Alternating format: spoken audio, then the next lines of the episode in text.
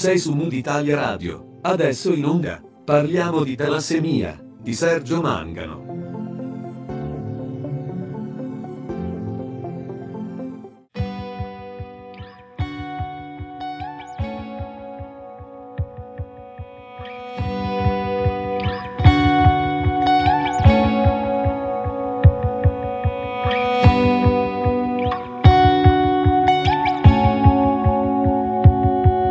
Bentornati su Mood Italia Radio, io sono Sergio Mangano e questo è lo spazio dedicato a Parliamo di talassemia, la rubrica che ha l'obiettivo di far conoscere meglio l'anemia mediterranea. Oggi parliamo di talassemia con la dottoressa Lorella Pitrolo, pediatra del campus di ematologia Cutino di Palermo, che saluto e ringrazio per aver accettato il mio invito a partecipare a questo nuovo appuntamento su Mood Italia Radio. Benvenuta dottoressa Pitrolo, anzi bentornata su Mood Italia Radio. Salve a tutti e grazie sempre per l'invito.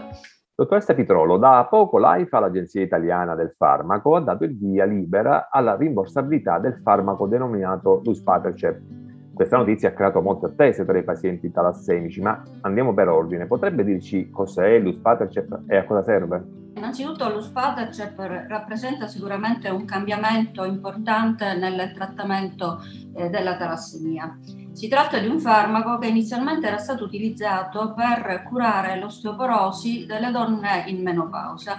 Ci si accorse che queste pazienti avevano un aumento dei valori di emoglobina per cui fu uh, stoppato diciamo, questo studio e si pensò di usare la molecola per trattare i pazienti con uh, anemia legata all'eritropoiesi inefficace.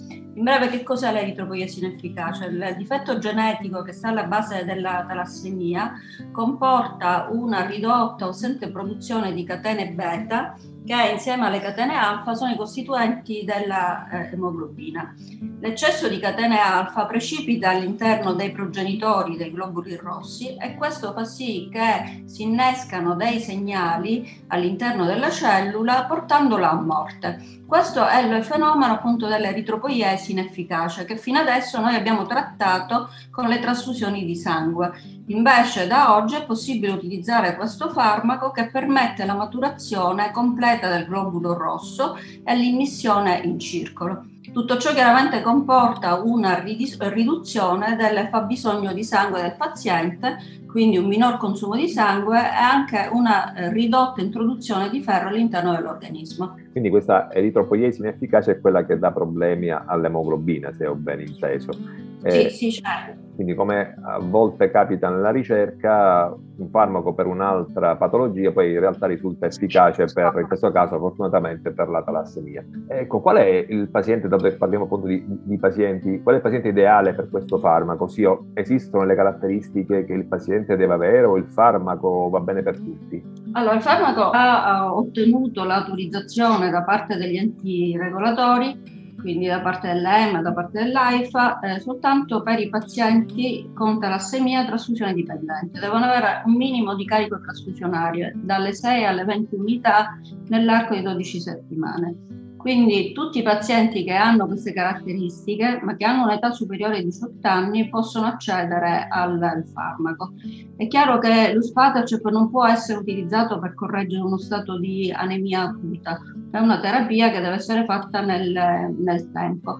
Non può essere anche utilizzata nei pazienti con talassodepanocitosi ed è controindicato nelle donne in gravidanza o nelle donne che eh, allattano oppure nel paziente che ha intenzione di intraprendere un percorso di questo genere, è chiaro che noi non prescriviamo lo Spatacep perché ancora non ci sono dati di sicurezza sia nell'età pediatrica che in questa popolazione. Mentre in questi pazienti diciamo, ideali di cui ci ha detto il farmaco efficace è permette di eh, mantenere un'emoglobina per più tempo e quindi una maggiore stato di salute forte. Diciamo sì, le, diciamo la, l'aspetto principale è proprio che si riduce il fabbisogno trasfusionale, quindi si eh, allunga anche l'intervallo fra le due trasfusioni. Eh, in genere rispondono meglio i pazienti che hanno un genotipo meno severo cioè che hanno un minimo di produzione di emoglobina beta, però in tempi diversi si è visto una risposta in tutti i pazienti.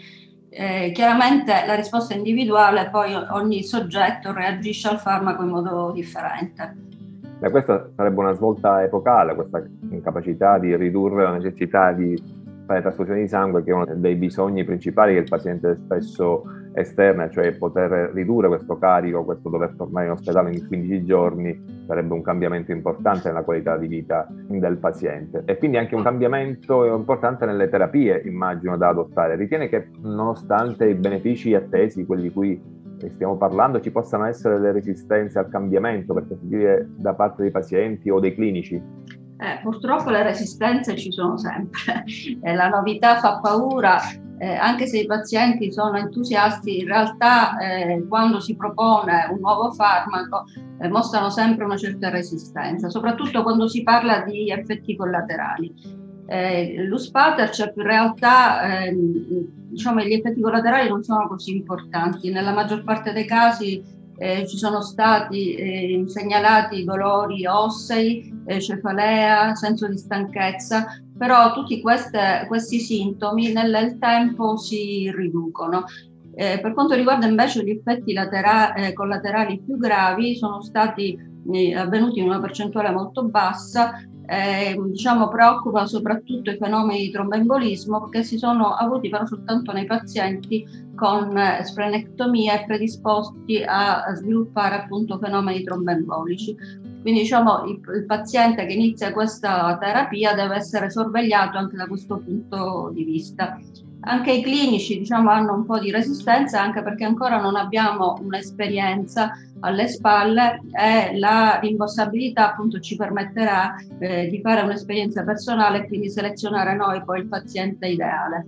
Al di là delle eventuali resistenze di cui ci ha appena parlato, dottoressa Vitrolo, ritiene che i centri italiani siano pronti a questo cambiamento o ci saranno differenze da centro a centro, come spesso purtroppo capita anche nelle terapie cosiddette convenzionali? Eh, questo succederà sicuramente anche perché eh, diciamo, una volta che è avvenuta la rimborsabilità, poi le varie regioni devono mettere in moto tutti i meccanismi appunto per eh, poter eh, far sì che il farmaco venga prescritto eh, a livello territoriale. Eh, so però che eh, sia le società scientifiche che l'associazione dei, dei pazienti eh, segue eh, in maniera molto stretta appunto che ciò avvenga abbastanza precocemente in modo tale che appunto tutta l'Italia, tutte le regioni si trovino nella stessa condizione nel più breve tempo possibile. Dottoressa, ma qual è l'importanza di ridurre eh, le trasfusioni di sangue per i pazienti? Quali sono le difficoltà a cui vanno incontro i pazienti e con questo farmaco potrebbero essere eh, appunto ridotte? Noi sappiamo che i pazienti talassemici per poter sopravvivere devono eh, eseguire periodicamente appunto le trasfusioni di sangue. I pazienti più adulti si recano presso i centri eh, che li seguono diciamo ogni 15 giorni circa. Quindi eh, chiaramente eh, il ro- loro ritmo di vita è segnato da questo appuntamento eh, che c'è eh, almeno ogni 15 giorni. Eh, tra l'altro poi con le trasfusioni di sangue noi introduciamo del ferro che eh, se si accumula è tossico per l'organismo e tende soprattutto a danneggiare gli organi più importanti come il cuore, come il fegato.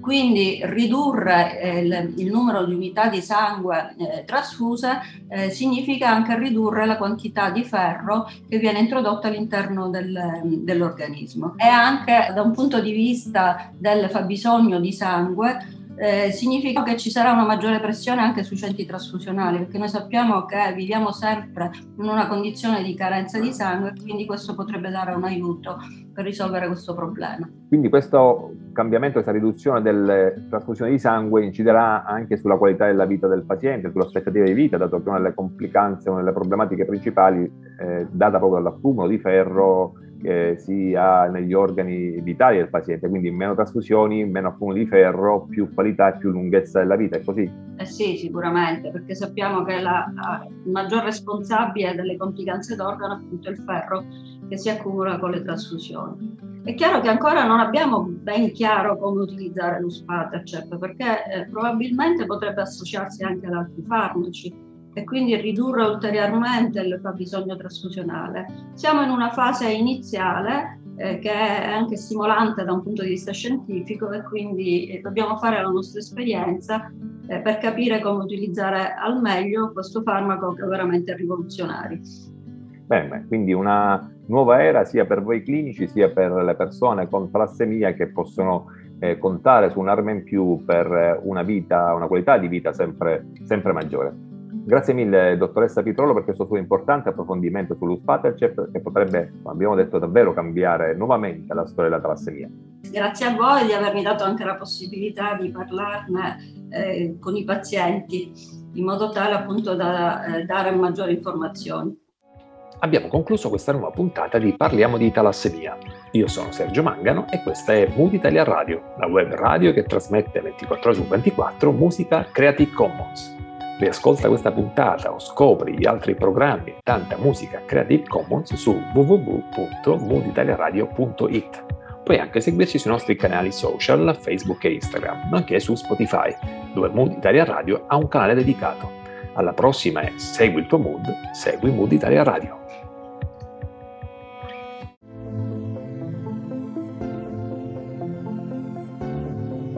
Sei su Mood Italia Radio. Hai ascoltato Parliamo di talassemia di Sergio Mangano.